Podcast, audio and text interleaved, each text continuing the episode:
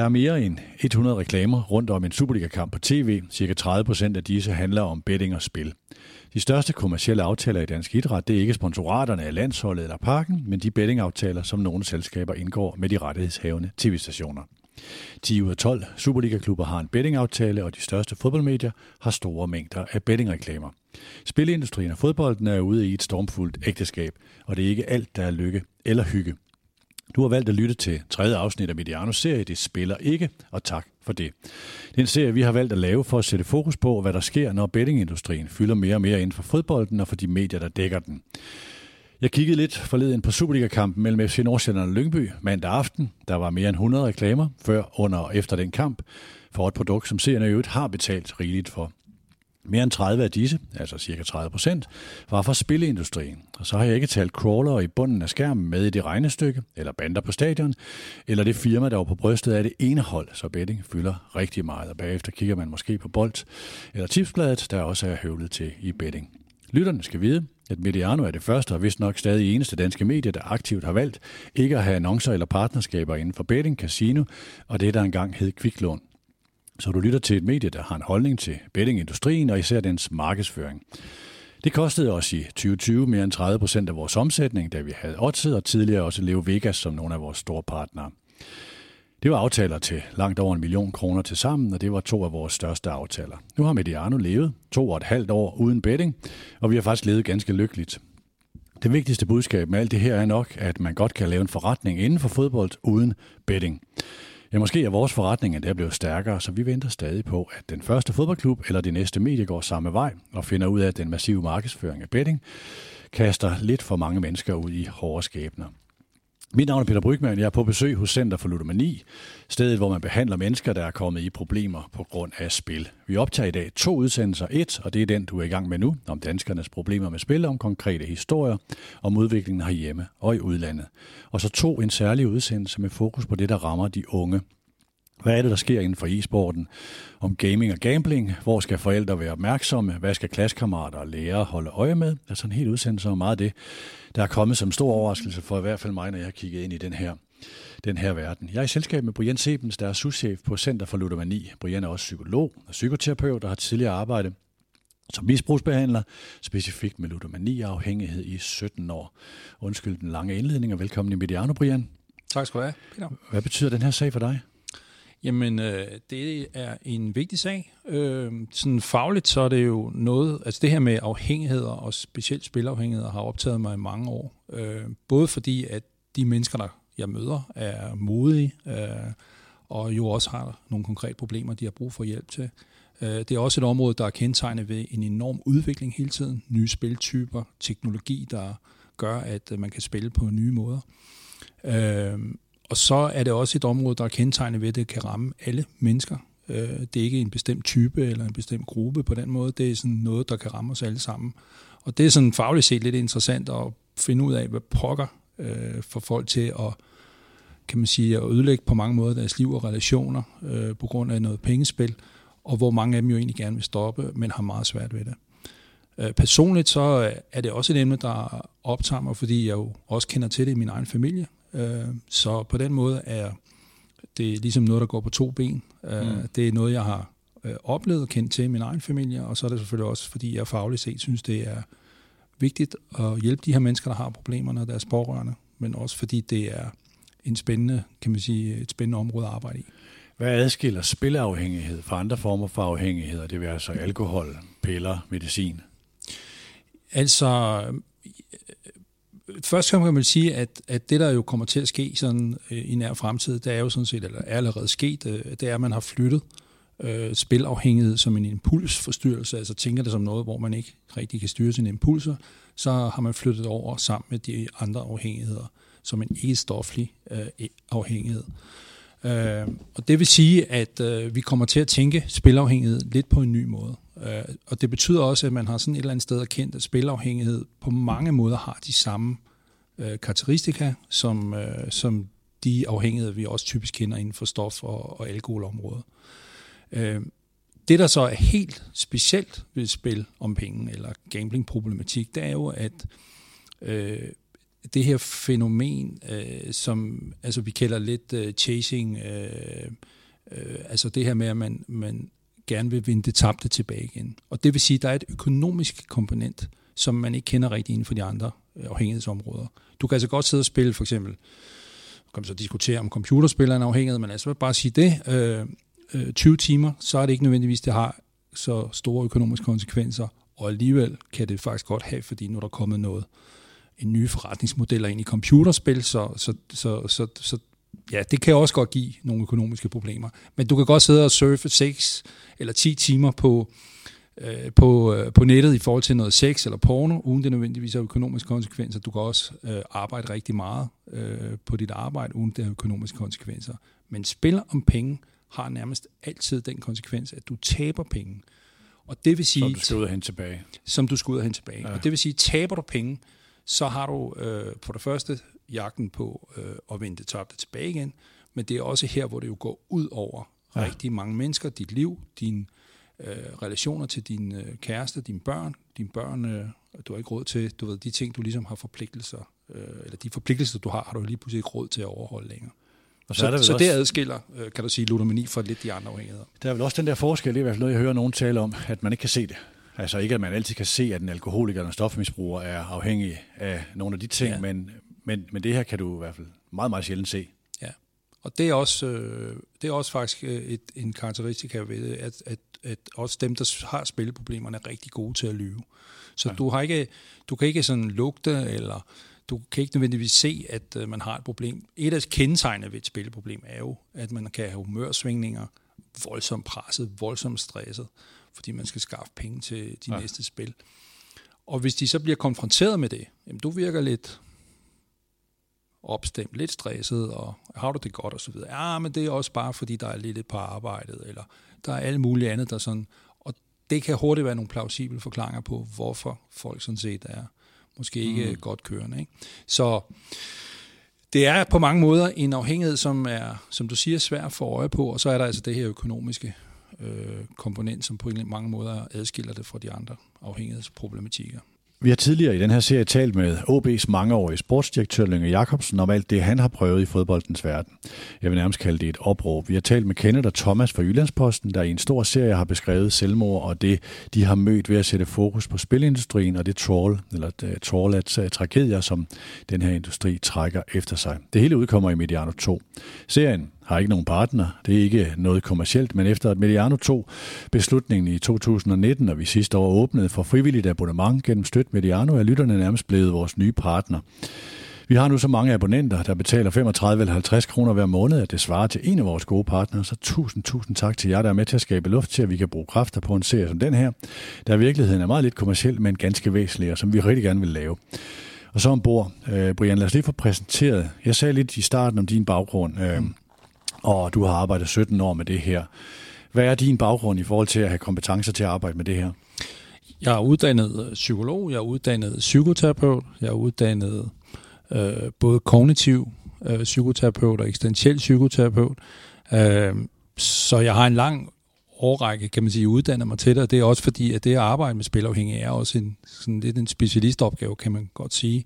Men afhængighed har generelt optaget mig, ikke? Så, øh, ja, igennem mange år har jeg arbejdet med det, og man kan sige, du, jeg har jo øh, skiftet lidt rollen her på det sidste, fordi i, i mange år har jeg sådan primært været praktikeren, eller været den, der har lavet terapi med, med folk, der enten har spilleproblemer mm. eller deres pårørende, og i dag er det blevet sådan lidt mere en ledelsesfunktion, men jeg har stadig øh, klienter, fordi det holder jeg utrolig meget af, og det vil jeg fortsætte med resten af mit arbejdsliv. Okay, så du har stadig klienter selv? Jeg har stadig ja. klienter selv, ja. Det har jeg. Og det er også noget, det, jeg, jeg, altså, vi kommer tilbage til i forhold til, hvad er det egentlig, man arbejder med, og hvad er det især folk rundt om mm. den afhængige øh, kan, øh, kan gøre, skal være opmærksom på. Det her, øh, øh, det der egentlig blev anledning til, at vi begyndte at kigge på det her, det var nok især den rapport, der kom fra, som øh, skal, Spillemyndigheden under Skatteministeriet havde fået Rambøl til at udarbejde her i, den udkom i 2022. Og den viste, at omkring 10% 10-11 procent af danskerne havde der er nogle forskellige kategorier, men det man kan kalde alvorlige spilleproblemer. Mm. Øh, eller spilleproblemer, øh, øh, øh, problemer med spil. Andet end man taber på et enkelt vedmål. Mm. Øhm, Og det svarer til 478.000 danskere. Det var mm. sådan et tal. Jeg tror, der var flere end mig, der bare sådan siger, hold da kæft, det hedder med mange. Ja. Hvad, hvad, hvad gjorde den hos jer, da I fik de her tal på bordet, eller den her rapport på bordet? Jeg sagde også, hold da op. Og det gjorde vi også i Center for Ludomani. Vi var godt klar over, at der sådan set var formentlig en stigning. Altså, der er sket en liberalisering de sidste øh, 10 år siden 2012 øh, af spilmarkedet, øh, og vi kan se for eksempel i det register, hvor man kan udelukke sig selv for pengespil, at det er stødt stigende, så i dag over 30.000 har udelukket sig fra at kunne åbne en online-konto. Ikke? Og så kan vi selvfølgelig også kunne se øh, øh, i forhold til de klienter, eller de mennesker, der kommer ind hos os. Så vi havde en fornemmelse af, at vi vil nok vil se en stigning. Men skulle vi se så stor en stigning, det var jeg faktisk ikke klar over. Og så er jeg egentlig glad for, at du sådan i talsætter der faktisk, altså, at det er mennesker, der har problemer med pengespil i varierende grad. Fordi det er ikke det samme som, at der er en halv million mennesker, som er afhængige af pengespil. Øh, men der er ingen tvivl om, at der er rigtig mange mennesker i Danmark i dag, der har problemer med pengespil i et eller andet omfang. Og det vi jo også ved, det er, at der er en 4-5 pårørende, altså tætte på, børn og unge, partner, arbejdsgiver med videre, som er negativt påvirket af spiladfærden. Ikke? Så det er rigtig mange mennesker efterhånden, som på en eller anden måde enten selv har haft udfordringer, problemer med pengespil, eller i hvert fald kender nogen.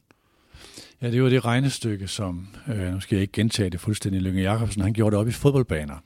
uh, jeg, jeg tror, jeg nævnte noget med, at egentlige ludomaner er flere, end der kan være i parken, når den er helt fyldt. Ja. Og så omregnede Lynge det til fodboldbaner, og hvis du har en fodboldbane her, og du har 10.000 her, og du har så mange fodboldbaner der, så er det fem, så har alle en fem pårørende, og så bliver det pludselig til, ja nu kan jeg ikke regne det ud, men uh, rigtig, rigtig mange fodboldbaner. til... En 25 fodboldbaner eller ja, sådan noget, ikke? Ja. som er fyldt med mennesker, der er dybt berørt øh, af det her. Nu det her med øh, nu er der en risiko, nu sidder øh, jeg fra det her medie, og du fra den her institution, at vi sidder og demoniserer spilindustrien som nogle frygtelige onde, øh, onde mennesker. Det er ikke formålet med det, vil jeg lige sige. Men lad os, det her med omsætning, øh, og hvor meget der der er forskellige tal på, hvordan man, altså, øh, hvor meget der bliver omsat for det her, øh, eller, eller, eller på det her område i Danmark. Men I opererer med et særligt, øh, hvor I kigger på og siger, hvad er egentlig størrelsesorden for, hvor meget danskerne taber? Er det mm. sådan, det bliver gjort op? Ja, Altså, der er lidt forskellige måder at gøre det på, men, men sådan rundt regnet, så taber vi sådan cirka 10 milliarder om året. Og det er alligevel en, en, en, en chat. Så, så danskerne sådan rundt regnet taber cirka 10 milliarder om året. Ikke? Så, så er omsætningen jo nok noget større, men, eller det er den, men, men det, det, det er den størrelsesorden, vi snakker om. Ja. Men, men jeg tænker også lige, bare lige for at få det med mm. i hvert fald, når vi snakker en halv million, så er det de voksne så er det 18 plus. Ja. Der er jo også dem under 18 år, som jo slet ikke må spille, men som spiller.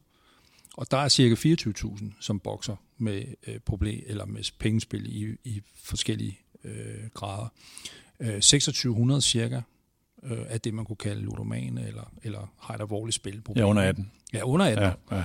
Og 2600, så det lyder det måske ikke så meget, men så kunne man lige gøre det om, ikke til fodboldbaner, men til, til uh, skoleklasser. Ikke? Mm. Så er det pludselig sådan uh, 120 uh, skoleklasser, eller noget den dur, ikke? Som, som, hvor hver eneste, der sidder der, er skoleelev uh, mellem 12 og 17 år, faktisk har et problem med pengespil. Ikke? Ja. Så, så det er... Så det er både, kan man sige, den voksne gruppe, hvor vi har set en stigning, og så er der altså også et, en udfordring, når vi snakker børn og unge under Ja, uden jeg har tallene lige her, så mener jeg, at den, de voksne tal er en fordobling på fem år af, hvor meget det er, ja. og de unge tal er mere end, for, end en, en fordobling. Ja. Øh, så det er, klokkerne ringer, alarmklokkerne ringer ret højt for de unge. Det er noget af det, vi kommer ind på i udsendelse 2, øh, i forhold til, hvad er det, man særligt skal være opmærksom på der. Mm. Øhm, jeg kunne godt tænke mig lige at Bare lige for at få sat det, øh, ramme det ind først. Hvad arbejder I egentlig for? Øh, fordi der bliver rigtig, talt rigtig, rigtig meget om styring og regulering af den her industri, og især markedsføringen af den. Altså, og, og med markedsføring, bare for at øh, anskueliggøre det sådan helt ude i stavepladeniveau for, øh, for, for lytterne, så er det alt det, du ser på tv, alt det, du ser på sponsorater, bander og trøjer, men også det, der foregår i bunden af skærmen, og øh, når der kommer øh, LED-skilte på stadion, der også ruller i løbet af kampen, næste målscorer, og sådan og sådan, for at den her bliver sådan og sådan. Ikke? Det, er, øh, det er markedsføringen af det, øh, og det bliver der talt rigtig meget om, det kommer vi ind på. Men hvad, hvad er egentlig jeres ønske? Hvad arbejder I for øh, i forhold til en regulering af det her område? Jamen, vi arbejder jo på flere kan man sige, fronter. Ikke? Det ene det er selvfølgelig, at vi arbejder med at løse det problem, der er lige nu og her, nemlig de mennesker, der har et spilproblem. Så det er jo behandling.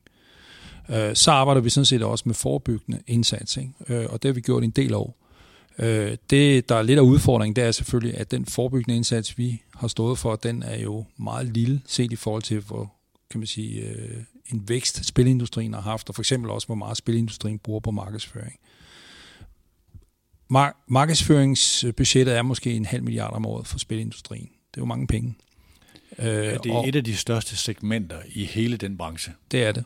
Øh, og derfor så, øh, så har vi haft det ønske igennem længere tid, at et forbud mod markedsføring, altså markedsføring af spiller, øh, pengespil, at det øh, synes vi sådan set er en ret god idé. Øh, og det hænger selvfølgelig sammen med flere, altså der er flere grunde til det. En af de vigtigste for mig, det er sådan set at få brudt lidt med den normalisering af pengespil, der er sket i samfundet i de sidste 10 år. Det er simpelthen blevet normalt at spille om penge.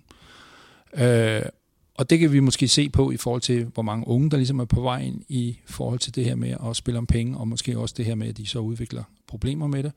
Men vi kan også se det så på den her stigning i forhold til øh, voksne, som har fået problemer med pengespil. Vi tænker måske ikke pengespil som, som jamen, hvor farligt er det egentlig? Altså, er det ikke bare sådan et, er det ikke noget, man selv skal styre, eller er det, altså, er det ikke rimelig harmløst? Og der må man bare sige, det er det ikke. Og det øh, er forhåbentlig noget af det, der øh, stadig er brug for, at der bliver snakket om pengespil, der bliver reguleret på pengespil, markedsføringstiltag kunne være af dem, men også det her med, at vi får simpelthen taget en beslutning om sammen, at spille om penge, det er ikke ufarligt, det er sjovt, det er underholdende, vi er ikke imod spil. Nej. men, men det er vi ikke, og vi er heller ikke sådan set imod spilindustrien, men vi synes sådan set, at, øh, at der skal laves noget mere regulering og markedsføring. Det er et godt sted at starte. Det forstår jeg jo godt, øh, også ud fra hvad skal man sige, vores mediestillingtagen, men hvorfor er det, at markedsføring er noget særligt over for folk, der har spilleproblemer? Det vi ved herindefra, det er, når jeg snakker med, med de mennesker, der kommer herinde, så, øh, så siger de jo, at øh, de bliver meget provokeret, og de bliver meget, kan man sige, fristet af, når de ser reklamer øh, for pengespil. Øh, det vi også ved, det er, at forskningen er ikke entydig på det her område. Så der er sådan lidt en, kan man sige, en diskussion i øjeblikket om det her med, jamen, hvis man nu laver et forbud mod markedsføring af spilreklamer, vil det så hjælpe overhovedet? Og noget tyder på, måske hvis man sådan kigger på, hvad for noget det er forskning, der er lavet, det er ikke sådan entydigt i hvert fald, hvad der kommer til at ske. Men når man spørger folk, og særligt dem, der har spilproblemer, det er jo dem, jeg kan man sige, møder til daglig, så vil mange af dem sige, og, øh, at, at jo, det har en betydning. Det betyder faktisk noget øh, i forhold til øh, at holde fast i enten at være spilfri, altså undgå tilbagefald, tilbagefald, eller det betyder også noget for, hvor, mange, hvor meget de sådan set spiller. Ikke? Så, øh, så jeg er ikke i tvivl om, og jeg synes også, det er sådan en rimelig sund fornuft, at selvfølgelig øh, så har reklamer en effekt, øh, og derfor er der også god grund til sådan set at regulere det. Hvad er de mest skadelige former for markedsføring i forhold til at trække folk tilbage i misbruget? Ja, altså noget af det, som jo øh, har ændret sig, fordi der er jo noget, der har ændret sig, det er jo for eksempel de her sådan, øh, øh, VIP-bonusser og ordninger, som man tidligere har kørt med, ikke? Så hvor man har målrettet det til, øh, til den enkelte. Ikke? Øh, det, det er jo blevet stoppet, så det, det synes jeg sådan set er meget godt og meget klogt. Så, så de her sådan personlige henvendelser ved vi, at, at de er, kan man sige, problematiske. Bonusser i det hele taget øh, er også problematiske. Det synes jeg sådan set også skulle afskaffes fuldstændig. Øh, så, og når vi så snakker den unge gruppe, så kan man sige, det er jo ikke sådan måske traditionelt tv, der, der er lige deres øh, primære medie. Så er vi over i, i, øh, i online-medierne, eller i, i, øh, i influenza og andre, som jo øh, på mange måder er en rollemodeller for mange unge. Og så er vi pludselig ude i sådan en lidt anden snak om, at der også er måske behov for at lave regulering af hele det område. At man ikke bare som influencer kan markedsføre for eksempel, spiller om penge i forbindelse med sin optræden på for eksempel Twitch TV eller, eller YouTube. Ja, det her med, at en influencer sidder og fortæller om, nu placerer jeg penge her, så har jeg lige vundet det, og så kan jeg købe det, og velvidende, at mange af de streamere eller følgere er under, under 18 år. Ja.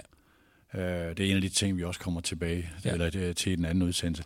Er der noget særligt med øh, live-spil? Det synes jeg tit, jeg har hørt spilafhængige mm. øh, fortælle om at sige, at der er noget særligt triggende, eller øh, hvad skal man sige, øh, øh, noget, der trigger dem i ja. øh, at blive eksponeret for den her live-ting under en kamp, hvor man føler, jeg ved noget om det her spil. Ja, og det er også, øh, det tænker jeg også, øh, ja, det er der, og det, altså, det der er i det, det er jo, at, øh, at man kan godt sige, at alle spil om penge er ikke lige farlige.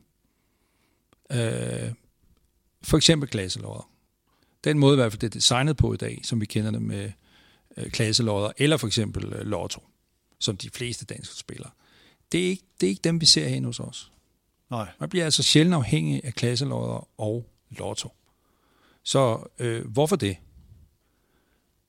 Det er fordi, at klasselodder og lotto, det er et øh, langsomligt og sådan for mange et rimelig kedeligt spil.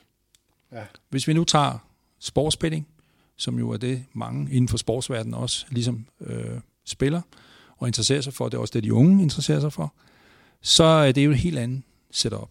Så er det jo ikke ligesom i gamle dage med tipsfodbold eller lørdagsbold, hvor vi sad og udfyldte en kupon, og så skulle man aflevere den inden onsdag, og så kunne man få nogle resultater om lørdagen. Nej, nu sidder vi følger med live, som du siger, og så får vi en masse tilbud om at kunne spille det, man kalder in-placement betman, altså man kan spille på forskellige øh, spil inde i en fodboldkamp. Næste gule kort, næste røde kort, næste mål, næste hjørne, næste indkast, øh, alle de der ting mm. der. Det gør selvfølgelig, at sportsbetting har en helt anden hastighed end for eksempel lotto og klasselodder. Og hastighed betyder noget for, hvordan man øh, kan du sige, øh, udvikler en spilproblematik. Så markedsføring for de her sådan meget hurtige spil, øh, og inden i for eksempel fodboldkampene, har selvfølgelig og kan få en betydning for, tænker jeg, det her med, øh, hvor meget man egentlig spiller, eller hvor meget man øh, udvikler en spilproblemer. Så der er sådan mange hjørner af det her, så, og jeg, så jeg, jeg, jamen, jeg tænker lidt det her med, øh, at, at i hvert fald design af pengespil, og måden man bygger pengespil op på, der skal man forstå, at det har ændret sig radikalt de sidste 10 år. Ikke? Og det gælder i særlig grad uh, sportsbetting, som ja. jo virkelig har uh, gået fra at være noget, man skulle gøre fysisk nede i kiosk til. I dag har vi en bookmaker i vores baglomme, 24-7, ja. nemlig vores mobiltelefon. Ikke? Hvordan foregår den her normalisering? Du siger, at det, der er sket over de seneste år, det er, at det er blevet normalt for os at spille. Hmm.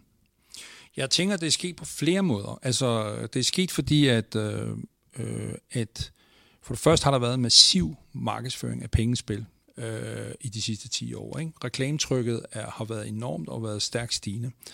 Øh, og det, øh, det gør i hvert fald, at, at på en eller anden måde, så får vi indtryk af, at når der kan være så meget, kan man sige, hype om det, så er det jo nok, fordi det ikke er farligt. Så øh, på et tidligt tidspunkt har der jo så været optrådt også nogle rollemodeller, kendte mennesker for pengespil.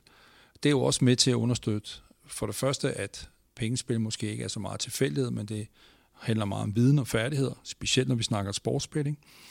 Øh, jeg tænker også, at noget af det, der også er sket, det er de her influencer, altså andre rollemodeller, som unge ser op til, de også, for nogens vedkommende i hvert fald, optræder på en eller anden måde i et samarbejde med nogen fra, fra spilindustrien.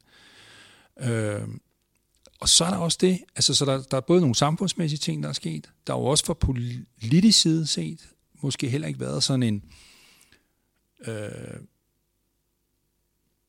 ja, hvad kan man sige, sådan en, en, øh, en harme eller, eller sådan en vrede eller frustration over, at det her, det er der øh, på en eller anden måde, kan man sige, kommet ud af trit, der skal der ske et eller andet. Det først nu, der er kommet noget, og det er jeg glad for men det har der ikke været tidligere. Spilindustrien har i høj grad skulle regulere sig selv, øh, og det synes jeg ikke er godt. Øh, ja. Nej, det er altså bare sådan en observation. Øh, det politiske miljø er en rungende tavshed, hvor jeg oplever sådan, jamen, og det er selvfølgelig blandt Medianos segment, som jo nok er positiv over for vores beslutning langt hen ad vejen, men det her med, at man markedsfører det på, at det er hygge. Mm. Og altså, det er jo særligt spil nu reklamerne i forhold til casinospillene. Ja. Men ordet hygge indgår i virkelig mange af de der reklamer, ja. og der er en normalisering af de typer, der bliver sat op, eller øh, altså træder frem i de her roller, som, som normaliserer det. Der er en voldsom indignation i den del af befolkningen, jeg i hvert fald kan se der, som slet ikke bliver set af det politiske miljø, hvor jeg tænker, hold kæft mand, der er der, der er der virkelig en agenda at tage fat i for den politiker, der kan se det her. Ja. Og jeg er forbløffet over, hvor lidt der egentlig sker. Det, der sker, det sker faktisk fra EU, ja. fra danske politikere nede i EU, og ikke fra Christiansborg. Ja. Øhm, lige et par ting omkring markedsføring. Øh, ja. men, men spil er jo også hyggeligt. Det, ja. så, så, så, altså, det er jo sjovt, og det er hyggeligt. Og de fleste vil også sige, i hvert fald unge i dag, og det er måske også en del af normalisering, ikke? når man ser en, altså, vi, det er ikke hy, altså, det, formålet er ikke længere bare, at vi ser en fodboldkamp og hygger sammen. Der, der skal ligesom noget ekstra krydderi på, ja. og det er jo der, pengespillet kommer ind. Ikke? Øh, men det er jo også, fordi det er på en eller anden måde koblet til noget hyggeligt og noget spændende, øh, og noget sjovt, og når vi vinder, så, så bliver vi som regel også i bedre humør. Så, så du bliver ikke farvet over, at det bliver markedsført som hyggeligt? Øh, jo, det gør jeg, fordi det, det, det, det markedsføres jo som noget harmløst her. Og det er det, der er problemet. Ikke? Ja. Altså, man kan i hvert fald få den opfattelse, at det er ikke noget, vi skal være særlig opmærksom på. Og det tror jeg lidt er... Øh, altså, forældre her i hvert fald, øh, er måske, har måske ikke den opmærksomhed, øh, er ved at få det faktisk, men jeg har jo været ude og snakke med rigtig mange forældre, som jo på mange måder giver udtryk for, jamen de vidste ikke, at det her med spil om penge faktisk kunne blive så stort et problem. Nej, og når de siger, man ser det ikke komme. Man ser det ikke komme, øh, og man har ikke vidst det. Og det har jo gjort, at de har lånt øh, deres spilkonto eller deres kreditkort ud til deres børn under 18 år. Og pludselig så er de så herinde øh, sammen med deres børn. Nej. Øh, og, og jo på en eller anden måde har en enorm skyldfølelse over, at de på, på hvad kan man sige, har givet deres børn adgang til at spille om penge. Øh, og jeg synes lidt her i hvert fald, og det er bare for at slå det også helt fast, ikke, at det er, det er i hvert fald ikke forældrene, de unge skyld her. Det, det er helt sikkert. Altså, det, Alt det her fra altså, spille ansvarligt og øh, Rufus og det, der står med småt, og nede i bunden af skærmen skal der være en linje med et eller andet øh, spille ansvarligt-agtigt. Øh, hvordan ser du på det? Er det, det er den helt rigtige vej, det er nødvendigt at gøre, eller er det et finblad? Ah, det, det, det er minimum. Altså, det, det er jo, øh, altså, jeg ved ikke, hvor mange der ser, øh, hvad der står øh, med småt i de her reklamer. Det er i hvert fald svært at få øje på. Så det handler selvfølgelig om, at øh, spilindustrien vil gerne tage et ansvar. Men det siger også, at altså, så kan man godt sige, at det står med småt. Det er et lille ansvar, eller det er i hvert fald, mm. det står med meget småt. Så jeg synes ikke, at spilindustrien skal regulere sig selv. Jeg synes, at vi som samfund, som politikere, os alle sammen, skal beslutte for, hvordan, hvordan noget regulering af det her område, det skal ja. være. Og jeg mener sådan set, at øh, det, at det giver god mening at også regulere på hele markedsføringsdelen, så vi får, kan man sige, den der normalisering af spillet øh, øh, gjort meget, meget mindre. Lige et par øh, bemærkninger omkring markedsføring. Jeg havde, det er måske mest en anekdote, jeg mødte en person her i løbet af sommeren, som øh, var i sådan mediebyråverdenen, øh, og som vedkommende sagde, når vi skulle gå ned ad gangen sidst på måneden og sige, læg nu tryk på de her selskaber, øh, fordi der kommer børnepenge i dag. øh, at der skulle man lægge et ekstra tryk på det her. Det var der, jeg vidste, at jeg skulle ud af den her branche og det kan jeg med godt forstå. Øh, det var sådan et eksempel på, øh, på hvad er mekanismerne? Mm. Altså, hvornår har folk penge, så vi kan gå ud og tjene flere penge, fordi de taber på at spille det, man markedsfører som hygge i øvrigt. Ikke? Mm. Øh, et andet eksempel, eller en anden dimension, det er faktisk en, jeg tror, det er en spillevirksomhed, som selv har lavet journalistik, eller et, øh, et øh, medie under en virksomhed, der fandt de her sponsorerede indhold øh, på Tipsbladet og Jysk Fynske, Fynske Medier, hvor der var det her annoncørbetalt indhold, der fortalte, hvordan du kunne omgå Rufus-registret. Mm. Mm. Altså, du tilmelder dig Rufus-register, fordi du vil kontrollere dine, dine spilleproblemer, mm. og så skal, skal du alligevel have et eller andet fix, og så får du råd til, hvordan du kan gå rundt om Rufus-registret øh, som jo også er markedsføring. Det er jo nogen, der har betalt for det her. Der er nogle mennesker, der har udtænkt mm. den her markedsføring. Mm. Hvad tænker du om sådan en? Jeg synes, det er jo smageligt. Altså, øh, og øh, jeg, jeg håber virkelig, at det, altså, det, det burde alle i hvert fald meget hurtigt blive enige om, at det skal stoppes, og så øh, måske endda også, øh, hvis det er muligt, ikke, så skal man have nogle, nogle bøder her for brud på god markedsføringsskik, øh, eller på, hvad reglerne nu er her. Ikke? Altså, jeg, jeg synes, det er usmageligt. Altså, vi har med mennesker at gøre, som er øh, sårbare, øh, som er hårdt ramt, og det er en grov udnyttelse af, hvad kan man sige, af, af de menneskers øh, øh, situation. Jeg synes, det selvfølgelig skal stoppes, helt sikkert. Jeg, og jeg, altså, det er jo ikke alle, der agerer sådan. Altså, spilbranchen er jo ikke sådan, kan man sige, en enhed. Ikke? Der er nogen, som på mange måder øh, øh, øh, gerne vil øh, hvad kan man sige, øh, være ansvarlig spiludbyder, og tager det ligesom på sig. Ikke? Øh, og det tænker jeg også, fordi det, det er sådan et, en del af, hvad kan man sige, øh, det er blevet en konkurrenceparameter, så nu gælder det også om at være en, øh, en udbyder, der er ansvarlig. Ikke? Og så er der selvfølgelig dem, som er brødende kar i den branche der. Det, det, det her det er jo sådan et eksempel på det. Det er jo smageligt. Det her, altså, det jeg bliver rystet over, det er, det, der, der sidder levende mennesker et eller andet sted i verden og udtænker den her markedsføring. Ja. Uh, man hører også om de her mails, der bliver sendt til folk, der har haft et, et, et, et højt forbrug. Det er længe siden, vi har hørt fra dig, ja. øh, og sådan og sådan. Øh, hvad, hvad, altså, bare lige, øh, hvor meget det er myter, og hvor meget er noget, der foregår. I må jo se nogle af de her ting hos nogle af de klienter, I får ind. Ja, altså... Hvordan de bliver lukket tilbage. Ja, altså det, det er sådan lige... Øh, der er i hvert fald sket noget positivt og det er fordi, at man i forbindelse med sin Rufus-registrering, altså når man registrerer sig det her Rufus, man ikke ønsker at spille om penge, ikke kan åbne en konto hos spiludbyderne, så kan man også sætte flueben, hvor man kan sige, at jeg ønsker heller ikke at modtage noget form for markedsføring. Øh,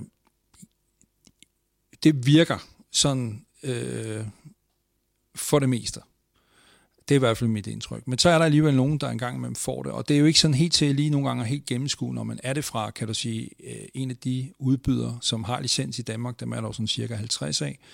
Eller øh, er det fra en af de ulovlige udbydere, altså i udlandet, som ikke respekterer, kan man sige, øh, øh okay. Øh, ja. øh, Rufus, eller ikke er i Rufus, eller respekterer, hvis man ikke ønsker at modtage markedsføring mere. Ikke? Øh, men jeg har da lige haft en klient, som, eller der, en henvendelse altså fra en, der netop fik en, en, en, en mail. Og problemstillingen var nok, at vedkommende været registreret i Rufus øh, på et tidspunkt, hvor det her med, at man kunne sige nej til markedsføring, og ikke var der. Fluebenet var der ja, ikke der. Og så, så skal han sådan set ind og lave en genregistrering. Mm. Ikke? Og det er jo Jamen, også... Hvad, hvad står der i sådan en mail? Jamen, der står jo, øh, at... Øh, jeg kan ikke huske, hvad der præcis stod, faktisk. Altså, men det er jo det her med, at, at vi har ikke hørt fra dig længe, eller... Øh, Øh, Kom tilbage, nu havde vi det lige så hyggeligt. det, det, det gjorde der i hvert fald i gamle dage, vil jeg sige. Det, det, dem havde vi en del af før. Ja. Ikke? Jeg synes, øh, altså det er, det er, kan man sige, den del af det er blevet mindre. Øh, okay. Fordi at Rufus trods alt virker. Men det er jo for dem, der er registreret i Rufus. Dem er der så også 30.000 af. Men, men, øh, men, men jeg tænker, at at den mulighed, at man kan sige nej til markedsføring i Rufus, den er faktisk øh, effektfuld i forhold til dem, der ja. øh, har licens i Danmark. Øh, jeg vil lige sige til lytterne, altså der, vi får i den her fase også henvendelser fra folk, der gerne stiller op som case, så vi kommer også til at lave case-historie. Det her er noget, vi er specielt interesseret i. Mm. Altså, hvad er det egentlig for nogle mekanismer, der er i forhold til at fastholde dig i et misbrug, mm. øh, som jeg jo synes er, øh, hvis man skulle være en slags dommer, vil jeg sige, det er en skærpende omstændighed. At en ting er, at folk kommer ind i et misbrug på grund af tjenester, du udbyder. Det sker også i andre verdener. Øh, men men, men øh, men her, hvis du aktivt forsøger at fastholde folk i et misbrug, øh, synes jeg er meget lidt sympatisk. Det hører vi altså det, rigtig gerne om. Ja, det gør jeg faktisk også, og jeg vil sige, altså, jeg vil sige at det vi gør jo, hvis, når, vi, altså, når vi hører om det, ikke, så, så er det jo også noget, vi tager alvorligt, øh, og sådan set øh, hjælper med. Og, altså, det er jo her, hvor spillemyndigheden for eksempel også øh, skal inddrages. Ikke? Altså, øh, jeg, jeg, ja, jeg synes, jeg synes sådan set, at, at der er, det her det er et eksempel på, hvor øh, at det er nok ikke en god idé, at spilindustrien skal regulere sig selv. Altså, de har jo det her adfærdskodex, hvor øh, der er nogle regler for med hensyn til markedsføring og overhold, kan man sige, gældende lovgivning osv. Øh, men det er jo et kodex, som dels ikke alle har tilsluttet sig i spilbranchen, og dels så er det et kodex, som handler om, at de sådan set skal regulere sig selv. Øh, og der mener jeg sådan set, at vi har brug for regulering, der er politisk bestemt, og som også har et skærpet tilsyn, eller i hvert fald en skærpet overvågning og et tilsyn, så når man ikke overholder den her lovgivning, så skal man have nogle store bøder. Mm. Øhm, hvor, hvis vi lige går op på en lidt større klinge, mm. øh, og kigger efter en forandring. Hvor skal den komme fra, hvis markedsføringen skal reguleres? Øh, hvor tror du, den kommer fra? Nu sker der noget i nogle lande, der er nogle bestræbelser i EU. Øh, Christiansborg jeg tror ikke, der er nogen af os to, der er specielt optimistiske omkring. Hvor, øh, hvor tror du, reguleringen skal, skal komme fra? Altså, øh, lige nu, der kommer, altså i forhold til markedsføring, øh, her, så, så er der jo sket det, at, at politikerne på Christiansborg, inklusive skatteministeren Jeppe Brugs, sådan set jo er meget positive og er i gang med og sådan at hvor Rambøl-rapporten satte skub i nogle ting. Ja, det satte skub i ting. Ikke? Så, så der oplever jeg faktisk, øh, at der er sådan en, øh, en, øh, en oprigtig interesse i at mm. finde ud af, hvordan kan vi regulere det her på en bedre måde.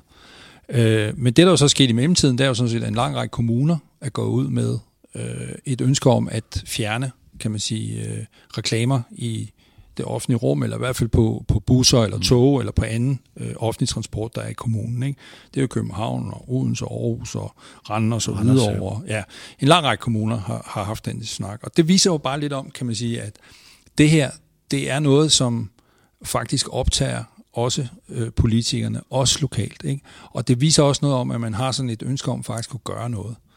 Øh, jeg så gerne, at øh, der kom nogle nationale regler. Jeg så gerne, at der kom nogle regler EU-mæssigt, sådan så at, at øh, der både kom regulering, ikke bare i forhold til markedsføring og reklamer, men også i forhold til øh, det her med, øh, hvordan øh, designer man og kan design overhovedet de her øh, spil om penge, øh, men også for eksempel helt oplagt, det vil være at lave det, som man har gjort i Sverige, nemlig lave sådan en, en, øh, en øh, indkomstkontrol, hvor at øh, hvis du vil spille om rigtig mange penge, så skal du faktisk kunne dokumentere, at du også har råd til det. Øh, I Sverige er det sådan, at man har i dag for de 18-19-årige en, et, et, et spillemaks på 1000 svenske kroner om måneden, det er jo cirka sådan 750 kroner danske, ikke? Øh, og op til 24 år, der er den vist på, er det 5.000 kroner, ikke? Så, øh, altså 5.000 svenske. Så øh, øh, det synes jeg sådan set er et, et, et meget godt initiativ i forhold til at regulere øh, muligheden for, at unge, som jo generelt ikke har øh, så mange penge, at de faktisk også øh, fra spilindustrien af side tager et, et øh, ansvar for at sige, jamen så skal de da heller ikke have mulighed for det, medmindre de kan dokumentere, at de rent faktisk har råd til at spille på mere. Hvis vi skal prøve at tage det sådan lidt i nogle, nogle, nogle øh, så skal elefanten op i bidder. Øhm, så det her med kendte, brug kendte i markedsføring, det har man stoppet for i England, mener jeg, og det har man stoppet for i Danmark. Mm. Det må man, må ikke længere bruge Brian Laudrup, Niklas ja. Bentner eller Pidu Asbæk i en markedsføring øh, på den her måde. Så er der det her med sponsoraterne. Så det må man ikke i Italien i Serie A. I England er det sat til at stoppe i løbet af efteråret. I lige nu er der otte klubber i Premier League, der har en, en bettingvirksomhed som hovedpartner på mm. brystet. Sidste år var det ni. I Danmark er det jo to. Det er Lyngby og FC København, der har den på brystet. Mm. Øh, og det skal fases ud, og man forventer først, det får effekt i 2023. Øh, FA øh, eller Premier League-organisationen er sådan desperat og siger, at vi, øh, vi, vi laver et frivilligt. Øh, vi tager det væk fra brystet for at være dem, der styrer det selv, så ikke det mm. bliver regeringen, der gør det. Rick Perry, som jeg tror er formand for organisationen eller direktør, siger det her med, jamen, hvor skal vi så gå hen efter vores penge? Der har vi sulten slave her i fucking Premier League, øh, som jo vælter sig i penge, ikke? som siger, hvor skal vi så gå hen? Mm. Det er det mest attraktive øh, sponsorobjekt i hele underholdningsindustrien, mm. der står og siger, hvor skal vi gå hen, hvis ikke vi kan få de der skide bettingselskaber, undskyld. Men, men det, det, er den, det er den værste argumentation, jeg næsten nogensinde har hørt. Mm. Øh, vi har også set lidt af det herhjemme og sige, at vi skal jo bruge pengene. Mm. Jeg, jeg vil lige sige, for, for, for at åbne mikrofonen uden at hænge nogen som helst ud, alle som en fodboldfolk, jeg taler med omkring det her i den kommercielle verden, siger, at vi vil hellere være det foruden. Mm. Vi vil hellere have en anden sponsor end en bettingsponsor. Mm men vi skal jo have, vi skal kunne betale spillerne en løn. Mm. Så det er jo sådan lidt, det er lidt med en dårlig smag i munden, nogle af de der ting. Nå, men det er bare lige for at rise op, hvad er der i England på vej, hvad er der i Italien? Uh, der er ikke nogen klubber i Tyskland, der har bettingvirksomheder på brystet, der er to mm. i Frankrig, mm. uh, tror jeg den er nu. Ikke?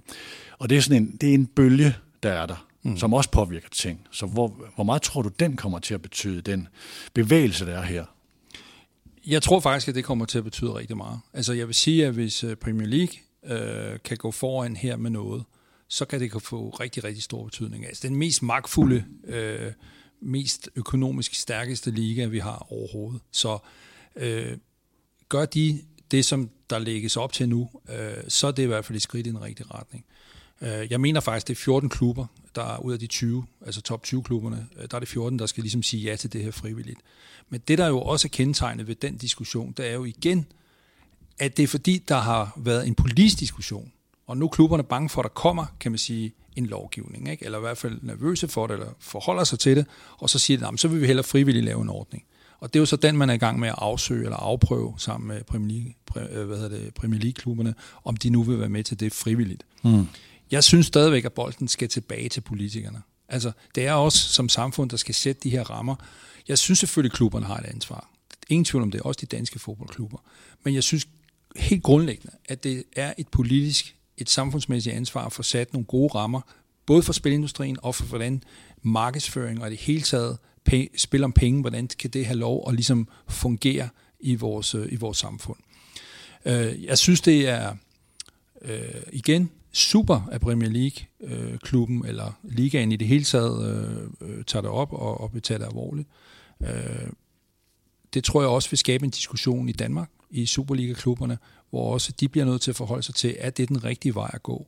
I har jo øh, som medie her, Peter, som en af de første sagt nej til det. Ikke? Øh, og det synes jeg jo er modigt, øh, og, det er et, øh, og det er et klogt valg fordi det på mange måder både har vist sig at kunne lade sig gøre og klare sig økonomisk uden de her penge for spilindustrien, men også fordi det på mange måder jo bryder med den opfattelse, vi har, at spil om penge er harmløs. Det er bare noget, vi sådan set ikke behøver rigtig at forholde os til. Øh, nej, det er det, vi skal. Vi skal forholde os til det, vi skal tage stilling til det, og vi har dermed også alle sammen et ansvar. Men jeg synes først og fremmest, at det er et politisk ansvar, og så er der selvfølgelig et ansvar virksomheder, spilindustrien, fodboldklubber, forældrene, trænerne øh, og, og som kammerat ude i fodboldklubben også. Så Ja, et af, hvad skal man sige, et af vores, øh, nu jeg, jeg gentager nok det her budskab i de fleste udsendelser, så, så må jeg undskylde over de lytter, der synes, det er irriterende. Øh, i, en, I en typisk Superliga-klub, øh, hvis man kigger på, hvor ligger bettingpartnerne i deres øh, sponsorats-hierarki, mm. Så udgør det, så vidt vi kan se, øh, mellem 1 og 5 procent af en omsætning. Mm. Det er altså ikke, det er altså ikke en, en hjørnesten, man trækker ud, medmindre det er Unibet i FC København. Øh, og øh, altså, vores budskab, øh, når vi ofte gentager det her omkring vores egen case, så er det sådan set, det er jo ikke for at polere vores glorie, det er for at sige, at du kan faktisk godt lave forretning uden betting. Øh, og i, altså i Medianos tilfælde var det på det tidspunkt over 50 procent. Året efter var det måske omkring 30 procent. Øh, øh, men, men, men for Superliga-klubberne, for nu vil jeg ikke nævne nogen navn, fordi så, så præcis ved jeg heller ikke, hvad den enkelte aftale på er i klubberne, men når du kigger på de her kier, så ligger det typisk mellem 1 og 5 procent. Hvis du kigger på en klub, vi ved, den har en sponsoromsætning på 30 millioner, den her har på 50 eller 60 millioner, og hvad, hvad anslår vi det her sponsorat til at være til, når vi, når vi taler med fagfolk og sådan noget, så er det mellem 1 og 5 procent af deres omsætning. Mm. Det er jo faktisk ganske små penge. Ja. Så jeg er stadigvæk på nu to og et halvt år forbløffet over, at der ikke er nogen Superliga-klubber, der er kommet og gået samme vej, som, øh, som vi er. Mm. Specielt dem, der satte så meget på unge, fordi det her er et stort problem, som vi var inde på blandt unge. Mm. Øh, og, sige, øh, og den klub, der gør det, de 1 eller 5 procent, jeg garanterer dem, de kommer hjem igen mm. med, med øh, altså og mere til, i forhold ja. til, at det bliver et attraktivt sted at annoncere ja. eller at være partner. Ja. Øhm, lige i forhold til det politiske, hvis du skulle lave sådan en prognose og sige, hvad tror du, der kommer til at ske? Nu ved jeg godt, det kan være farligt, fordi I en interesseorganisation, I øh, taler egentlig for et, et, et forbud mod markedsføring, men okay, det bliver måske mere en regulering. Hvad, hvad tror du kommer til at ske? Hvad, hvad, hvad tør du sige om det? Jeg er i hvert fald helt sikker på, at øh, medmindre vi lige får et folketingsvalg, så kan det være, at det lige udskyder kan man sige, forhandlingerne. Ikke? Men, men jeg, jeg tænker, at, øh, at der vil komme øh, regulering af markedsføring i efteråret. Øh, der er i hvert fald, kan man sige, øh, sådan som jeg øh, læser, kan man sige, øh, hvordan jeg ligesom vurderer øh, hvordan det ligesom foregår i øjeblikket i det politiske landskab. Ikke? Altså, der er virkelig opbakning til nu, at der skal ske noget på det her område her. Så jeg, jeg tænker, der kommer til at faktisk at ske noget på, også på markedsføringsdelen. Om det så bliver et forbud, eller om det bliver, kan man sige, øh, en større regulering, det, øh, det bliver interessant at følge faktisk. Men for vores vedkommende, der holder vi fast i, at, at vi så gerne det her forbud, at det, øh, det blev, at det var ligesom det, der blev besluttet. Og det er jo det, vi også så i Italien, altså fra jeg tror det var i 19, ja. øh, at de indførte det. Ikke? Men det, der så også er sket nu, øh, det er jo faktisk, at der er kommet et opråb der fra fodboldklubberne til regeringen om, at øh, man mener, at man skal suspendere øh, denne her lov, fordi at øh, de økonomisk simpelthen er i klemme. Øh, og det siger også lidt om, at det er, som du sagde lidt før, altså i Danmark er det måske en lille del af den samlede øh, sponsorøkonomi, man har ude i klubberne. Ikke? Øh, og det er vigtigt, kan man sige, at, øh, at holde fast i, at, at øh, det er vigtigt at, simpelthen at holde fast i, at den her økonomi, som så åbenbart i Italien er så afgørende for klubberne, altså spil, øh, spilindustriens penge, at det heller ikke kommer til at blive sådan den nye normal i Danmark øh, så bliver det jo også rigtig svært at lave den her regulering. Altså, øh, så jo mere, kan man sige, de her penge kommer til at få betydning, jo sværere bliver det også. Så det er ja. også nu, hvor man skal til at lave den her regulering, så alle skal ligesom indstille sig på, at det er andre steder, man skal få lavet nogle gode samarbejde, og dermed også nogle gode sponsoraftaler. Ligesom et øh, eksempel på, hvor svært det kan være at regulere det der. Øh, der var på dette års Play the Game-konference et sted, hvor sådan forskere og journalister mødes for at kigge kritisk på, på, på hele sportsindustrien. Der var der et indlæg, jeg tror det var Philippe Auclair, den øh, franske journalist, der kom med det her. Han har skrevet en række artikler i for internationale tidsskrifter, og blandt andet den norske Josimar. Øh, man kan lytte til ham i Radio 4, de havde en udsendelse for nylig, øh, hvor han bliver interviewet omkring det her, øh, at det her med, hvordan man for eksempel i England, øh, kinesiske selskaber markedsfører sig øh, på en indirekte måde og nærmest bryder lovgivningen, eller i hvert fald ligger på, ligger på minimum på kanten af det. Der vil jeg anbefale den der Radio 4-udsendelse, den ligger nogle måneder tilbage. Jeg tror, det var i, ej, det var start juli eller sådan noget, den lå. Øh, gå ind og find den, det er, det er rigtig interessant at lytte til. Øh, og så må I se over for, at de også ringer til mig i time 2, og jeg siger noget frygtelig grimt øh, om det. Men jeg kunne godt tænke mig lige at øh, rejse et spørgsmål, som du sikkert ikke kan svare præcis på. Om der er nogle lyttere, der har spurgt om, man må ikke markedsføre øh, betting til, under, øh, til personer under 18. Øh, men hvad sker der så, når vi har Superliga-spillere? Jo mere man satser på talenter, jo mere får vi 16-årige spillere, 17-årige spillere øh, frem, øh, der er på kontrakt og bliver store profiler. Øh, spørgsmålet kom egentlig øh, i forbindelse med, at OB havde på det tidspunkt Mr. Green på ryggen, der er det ikke mere. Øh, og der var der en spiller, jeg tror det var Oliver Ross, der spillede med Mr. Green på ryggen. Det mest øh, slående eksempel er Rune Bardaggi, som stadigvæk er 16 øh, i FC København, og spiller måske ikke så meget lige nu, men øh, er en meget, meget øh, spændende profil, øh, og har Unibet på brystet. Hmm. Øh, jeg skal lige sige, bare lige for at gøre spørgsmålet langt, at man må ikke sælge trøjer i børnestørrelser, eller, eller det er det, hmm. klubberne gør. Det, det er den måde, man kan styre det på, på størrelser. Hmm. Altså, du sælger ikke trøjer med Unibet på, øh, meget bekendt, til i, i børnestørrelser. Nå, må Rune Bardati spille med en trøje, hvor der står Unibet på, når han er 16 år? Hmm jeg ved faktisk ikke, om det er, jo klokkeklart ulovligt, eller om det sådan falder ind i den der gråzone, altså, øh, som, hvor man kan sige... Synes lov, du, det er problematisk? Ja, jeg synes absolut, det er problematisk. Ja. Altså, det synes jeg. Øh, og det, det, det er også et eksempel på, at måske lige meget, hvor meget lovgivning vi laver, så kan man ikke lukke alle, kan man sige, huller. Nej. Altså, det her er jo sådan et godt eksempel på, at man tænker, okay, vi laver en regel om, at vi sælger ikke børne, øh, vi sælger ikke de her sådan, trøjer til børn, og så forbyder vi, øh, hvad hedder det, salg af trøjer i børnestørrelser. Ikke? Men jeg har jo også en kammerat, mange der er FCK-fans, ikke? og hans øh, søn på 16, han han, han kan ikke passe nogle af de der børne. Fordi han er en stor dreng. For han er en stor dreng. Ja. Så han må også have en af de der voksen, tror jeg, med, med Unibet på. Ja. Og jeg ved ikke præcis, hvordan, øh, hvordan det skal gøres, men det jeg bare tænker, det er et eksempel på, hvor man kan have en lovgivning, og der er jo også en intention i lovgivning, og intentionen er jo klokkeklart, at man ikke ønsker, at, øh, at øh, børn under 18 år skal spille om penge, eller markedsføring skal rettes mod børn og unge under 18 år. Og der er et ansvar der hos både spiludbyderen, øh, som, som har den her sponsoraftale, men også klubben. Øh, hvad gør vi i sådan nogle situationer der? Og det synes jeg, man skal tage mere alvorligt, sådan så at, ja. at, øh, at man får gjort noget ved det, faktisk. Og det her, skal jeg nok lige understrege, det er jo bestemt ikke noget, Rune Bardati skal... Øh, det er jo ikke hans beslutning. Nej. Det er heller ikke for at gøre klubben til skurk, der tager en ung 16-årig spiller som gissel, fordi man har en sponsoraftale. Klubben spiller i de der trøjer. Det er egentlig bare for at illustrere, der opstår nogle dilemmaer. Øh, fordi det her område er så problematisk. Ja. Øh, så det er bare lige for, at vi ikke får skyld for at sige noget rigtig grimt om hverken Rune Bardati eller FC København. Det er kun som eksempelets case øh, på, på nogle af de her ting. Og vi er også løbende faktisk ude og snakke med FCK og deres mm.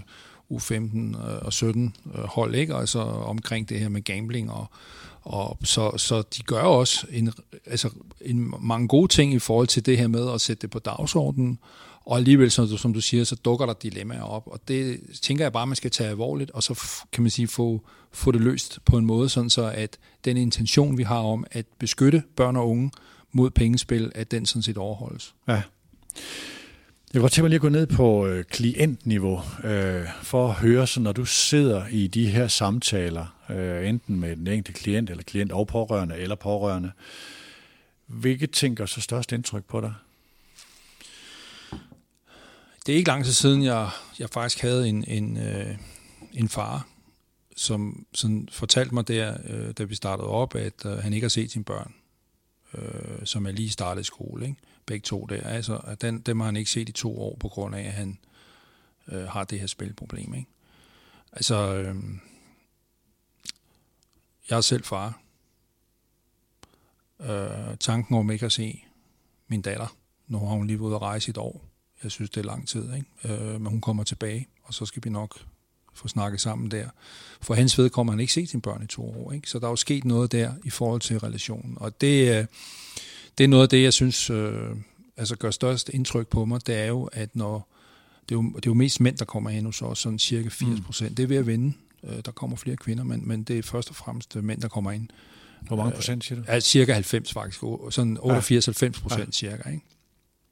Øh, det er mænd, der kommer ind hos os. Så, så øh, noget af det, der, der påvirker øh, mig, mig faktisk, ikke, og også mine kollegaer, det er jo, at, at de omkostninger, det har ikke bare for den enkelte, der har problemet, men selvfølgelig også for deres børn og deres øh, relationer, øh, det, det, det gør nogle gange voldsomt indtryk. Øh, og det tror jeg også er noget af det, måske er vigtigt at få frem, fordi man tænker måske lidt, jamen, hvor stort et problem kan det her egentlig være. Ikke? Og det er et kæmpe problem. Øh, noget af det, der også gør indtryk, det er, hvis jeg spørger for eksempel, øh, øh, og ligesom, øh, hvis man ligesom forestiller sig, at man har sådan lidt en temperaturmåler, øh, og hvor man ligesom måler, hvor øh, mit humør, eller måler ligesom mit velvære, hvor godt har jeg det, agtigt, ikke? Og så lidt spørger om, om hvor vil du så sætte på den her temperaturmåler? Hvor vil du for eksempel sætte uh, alkohol hen? Om så sætter man det måske sådan, ikke helt ned i bunden, men det er sådan måske sådan en tredjedel op. Ikke? Og så, så siger jeg, om, hvis de, uh, så siger jeg til, hvis de ikke har prøvet kokain, folk der har taget kokain for eksempel, de er helt oppe i toppen på den her temperaturmåler. Ikke? Og så spørger man så med pengespillet, og de kommer nærmest op der ved kokain, faktisk. Ikke? Det typisk, den ligger deroppe omkring. Okay. Men når jeg så spørger dem, okay, de bedste oplevelser, du har haft i dit liv, da du blev gift, da du blev far, konfirmeret eller øh, flyttet hjemmefra, eller du ved, alle de der ting, der virkelig betyder noget for os, så ligger de jo meget, meget, meget længere nede på den liste. Og det er øh, meget skamfuldt at snakke om for mange mænd, ikke? fordi de er jo godt klar over, at jamen, de der meget betydningsfulde begivenheder, der har været i deres liv, øh, de burde jo fylde meget ja, mere. Ja. Men spillet øh, overgår det med mange, mange længder. Og det er måske også noget af det, der kan være med til at forklare, hvorfor det at spille om penge faktisk øh, gør folk meget afhængige, og hvorfor er det, at man rigtig gerne vil tilbage til den der rigtig gode fornemmelse, som, øh, som spillet også kan give en, når det går godt. Ja. Ja, hvor indgribende det er i folks liv i forhold til, ja. at hele med familien må enten flytte eller skilles, eller øh, alle de her ting. Jeg har også, altså, vi har lavet to afsnit i den her serie. Jeg har fået forholdsvis mange henvendelser af folk, der har været tæt på. Der er også nogen, der stiller sig op som cases, men, men også øh, folk, der siger, jeg har, egentlig, jeg har egentlig glemt, hvordan den der nabo, et eller andet, ret voldsomt. Det ja. kan være selvmord, eller det kan være øh, ting, ting der, der, der er også ret alvorlige. Ikke? Øh, altså, at, at folk, der bare har jagtet det enten som pårørende, eller som et skridt længere ude. Ja. Altså, hvor man siger, hvor, hvor, hvor indgribende det er i folks liv. Ja. Vi har jo sådan cirka, altså 40 procent af dem, der kommer ind hos os, vi har jo 700 cirka om året. Ja. Og vi har jo behandling i, i, i Esbjerg, i Aarhus, København og Odense, og så har vi jo også online behandling. Ikke? Men ud af de 700 er der cirka sådan omkring 40 procent, der har haft tanker om at tage sit eget liv, så det er altså helt almindeligt at have selvmordstanker. Øh, cirka 10 procent har forsøgt at begå selvmord. Øh, så det her med sådan... Øh, og så er der langt færre, der så lykkes for at gudskelov, ikke? Men, men det siger jo også lidt om alvorligheden at have et spilproblem, ikke? Altså, ja. så, og det hænger altså selvfølgelig sammen med, at når man har et spilproblem, så, så ofte har man lovet rigtig meget, mm. eller i hvert fald ikke fortalt hele sandheden, det er helt sikkert. Men der kan også være noget økonomisk, øh, som man ikke rigtig kan se sig ud af. Og på den måde, så kan tanken om at tage sit eget liv meget hurtigt dukke op. Vi havde en diskussion, mens vi stillede udstyret op øh, i forhold til den her, øh, nu bliver det lidt sådan arketype, vi trækker frem, en mand, der interesserer sig meget for en sportsgren, i det her tilfælde fodbold, øh, som ved meget. Øh, jeg blev sådan helt skyldig, fordi jeg synes jo, at Mediano med nogle af sine udsendelser forsøger at klæde folk på til fodboldkamper og give dem en god analyse, før de skal se en kamp, men hvor vi også bibringer en viden, som måske nogen vælger at omsætte til at sige, jeg ved meget, jeg ved mere end markedet om den her kamp, jeg går ind og satser på min viden. Mm. Øh, prøv lige at beskrive de der mekanismer, der sker omkring den her øh, selvtillid, der er i at vide noget om meget, som man interesserer sig for, som er ens passion. Mm.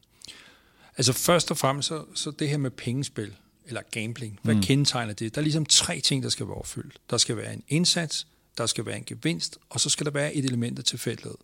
Og det der element af tilfældighed, det er ret vigtigt, fordi det er der i alle spil om penge. Det, som der så er forskelligt, øh, det er, at i nogle spil, for eksempel lotto, det er 100% tilfældighedsspil. Du kan altså ikke blive bedre til at, øh, at spille lotto. Du kan ikke blive bedre til at skrabe et skrabelod, for eksempel. Det er jo rimelig umuligt. Ikke? Øh, men så er der de her sportsspilling, øh, som er det, vi primært her snakker om, mm. og som også er det, mange unge de spiller. Der er et eller andet videnskomponent. Og hvis man ligesom ser, kan man sige, øh, øh, færdigheder og tilfældighed på sådan et kontinuum, så kan man altså tage alle de her tilfældighedsspil øh, og putte ud på den ene, kan man sige, pol, altså tilfældighedspolen, det er spilleautomater, det er øh, skrabelod og lotto og så videre, som jeg sagde lige før. Og så øh, er der noget, der er sådan mere eller mindre 100% færdigheder. Og det er for eksempel skak. Øh, det er et 100% færdighedsspil. Ikke? Altså, mm. Eller for eksempel computerspil, eller e-sportspil. Ikke? Altså, jo mere du øver dig på øh, FIFA, jo bedre bliver du også til at spille FIFA. Og FIFA er jo et e-sport, altså fodbold øh, på computer. Ikke? Øh, så øh, det er 100% færdighedsspil. Så har man altså det her med med sportsspilling, som placerer sig øh, et andet sted.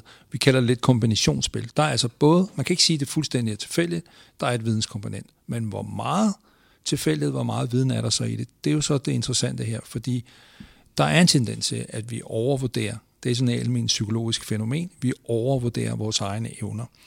Øh, og dermed så er der også en risiko for, at vi overvurderer, hvor meget rationelt kontrol, hvor meget vores rationelle strategier for ligesom at blive bedre til at gamble.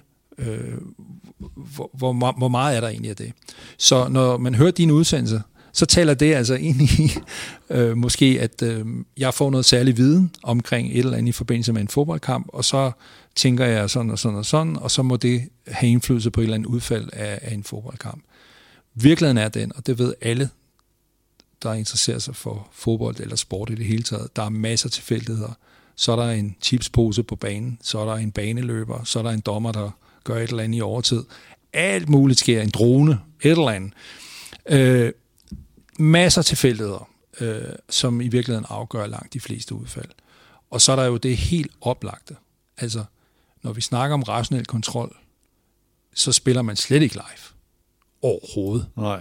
Altså, de bedste af os, det er jo flere uger før en fodboldkamp. Så hvis man virkelig øh, er hen i den, kan man sige, dur der, så er det jo flere uger før, man har, man har lavet sit bed. Og sådan er det jo ikke for folk, der har spilproblemer. De spiller live, og de spiller hele tiden.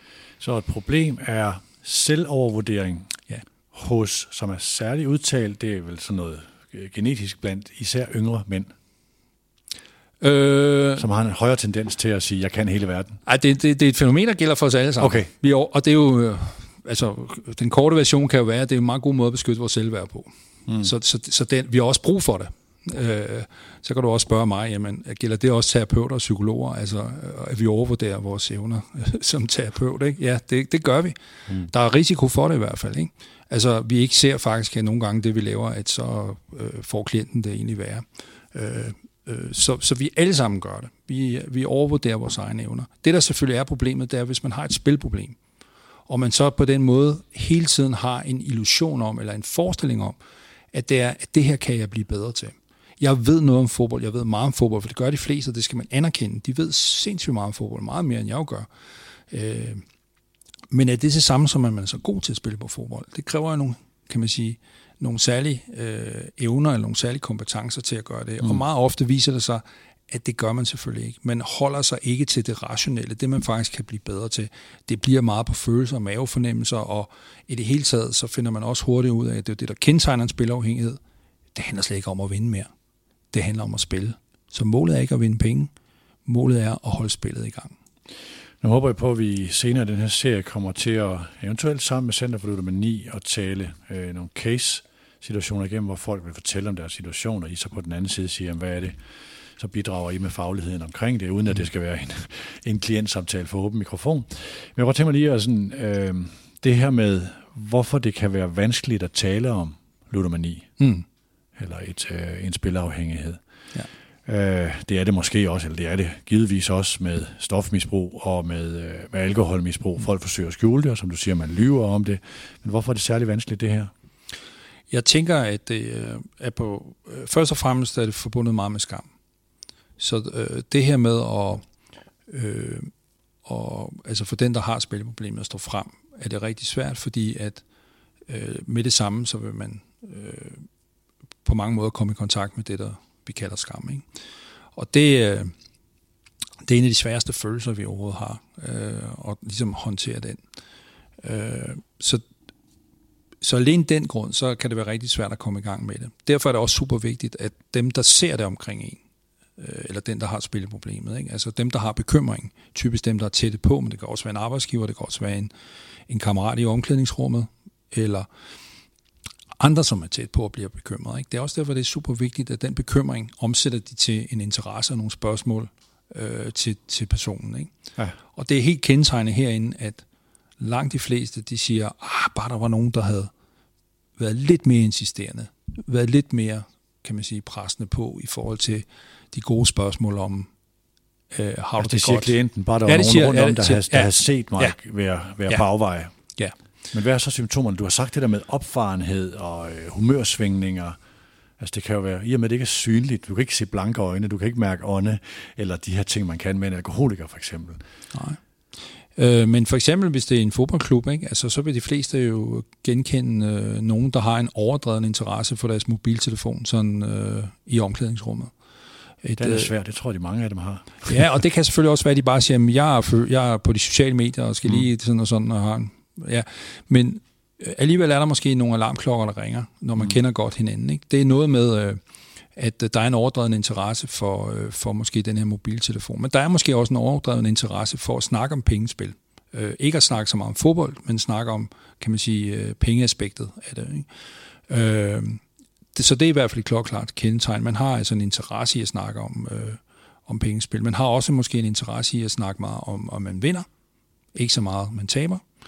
Øh, men måske også det her med, at, øh, at det er da egentlig underligt, at øh, den her person sådan hele tiden skal, skal låne penge. Specielt hvis det nu er en fodboldspiller, der er på kontrakt, tjener rigtig mange penge, jamen så øh, er det da underligt, hvis man skal hele tiden låne penge af, af sine klubkammerater eller, eller, eller andre. Ikke? Og det samme gælder sådan set også hjemme i familien, at, at har man en, en, en, en person omkring sig, som egentlig øh, sådan virker velfungerende, tjener måske sin egen penge, men skal sådan i tid og utid øh, låne penge, øh, så er der noget her, som øh, i hvert fald kunne godt kunne få en alarmklokke til at ringe. Ikke?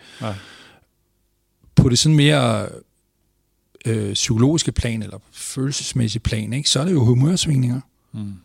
Det her med at være sammen med en person, hvor det ene øjeblik er vedkommende sådan rimelig op at køre, og det næste øjeblik, så er vedkommende helt nede i kulkælderen. Øh, det der med at være sammen med en, og så alligevel ikke være sammen med dem, og ikke rigtig kan finde ud af, hvad det er. Øh, og det kan selvfølgelig være alt muligt andet, men det er i hvert fald noget, der som regel vil vække bekymring hos os, og dermed øh, så kan der være en, en god anledning her til at blive lidt nysgerrig på, hvordan har du det, og måske også stille det her spørgsmål, spiller du om penge? Mm. Okay?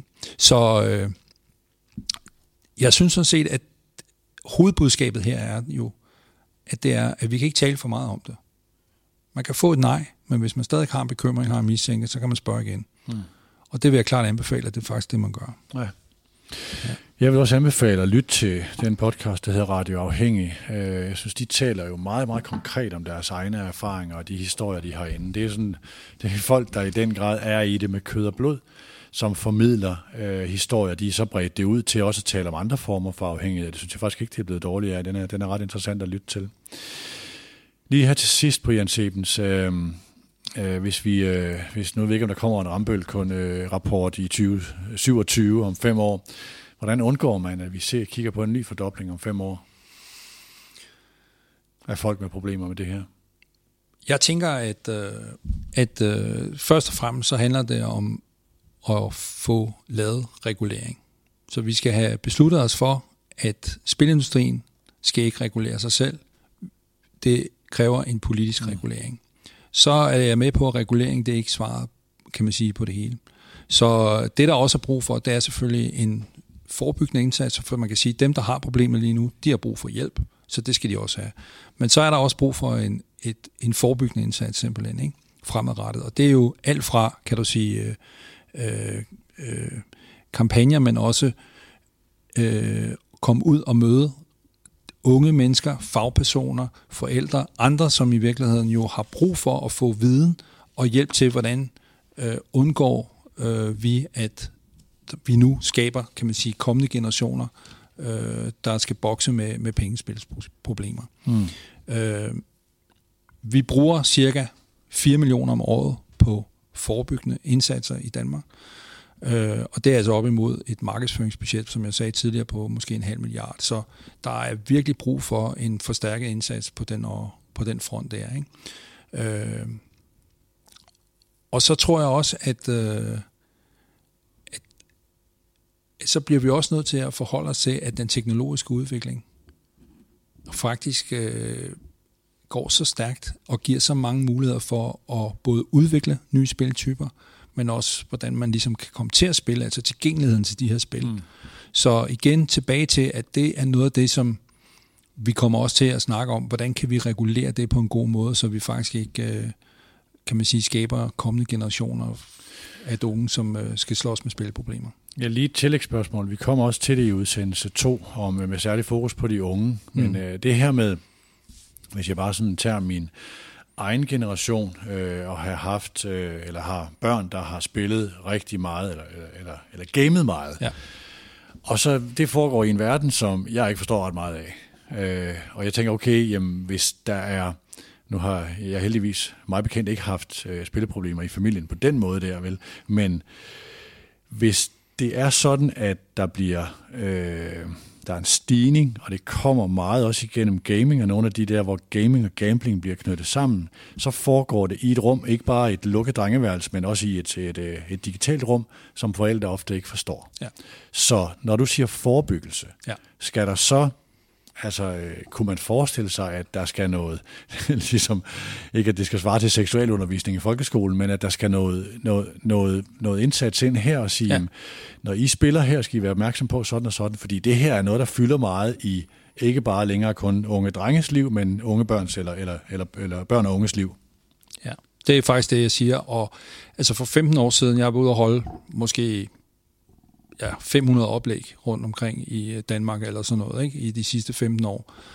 Øh, og for 15 år siden var jeg aldrig uden folkeskoleklasse. Nej.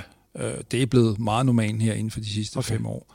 Så vi har også lavet undervisningsmateriale til mellemtrinnet, øh, senest øh, til mellemtrinnet, men ellers har der også været udskoling, men nu er altså også til mellemtrinnet i folkeskolen. Ikke?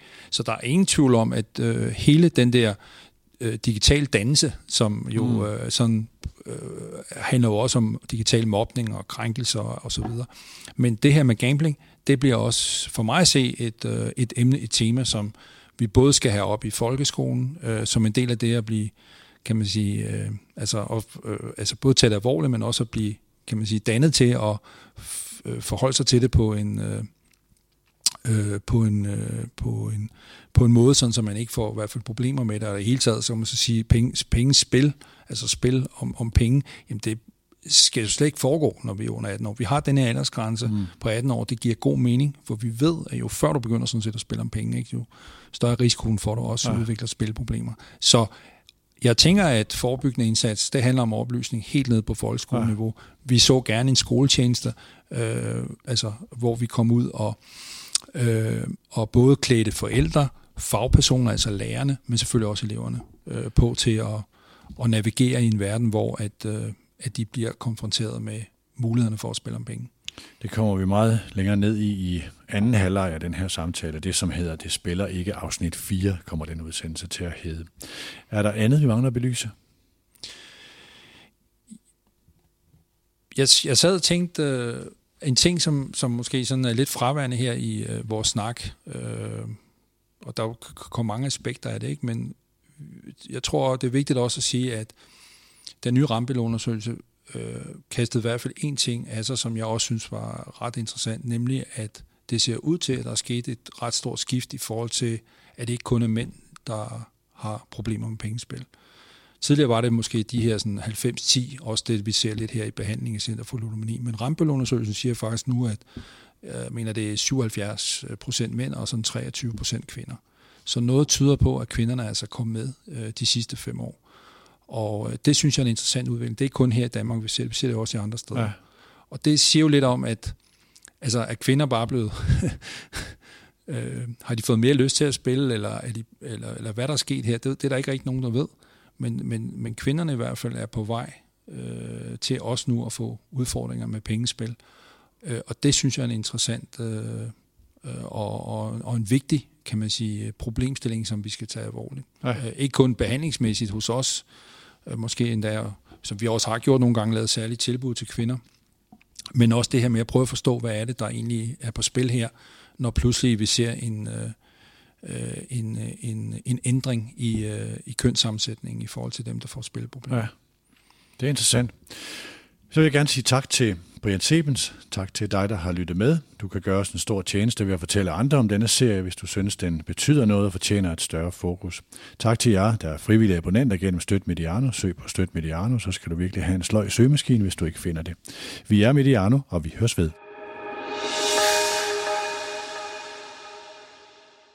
Du har lyttet til en podcast fra Mediano, et medie, der aktivt har valgt ikke at have annoncører, der handler om betting, casino og kviklån. Vi kalder den her serie for Det spiller ikke. 478.000 danskere har problemer med pengespil. I serien sætter vi fokus på spil, ludomani og hvorfor ingen tør røre ved en af de industrier, der vokser hurtigst herhjemme. Og den vokser kun, fordi alt for mange taber, taber alt for meget. Tak fordi du har lyttet med. Serien har ikke nogen partner. Vi laver den, fordi den skal laves.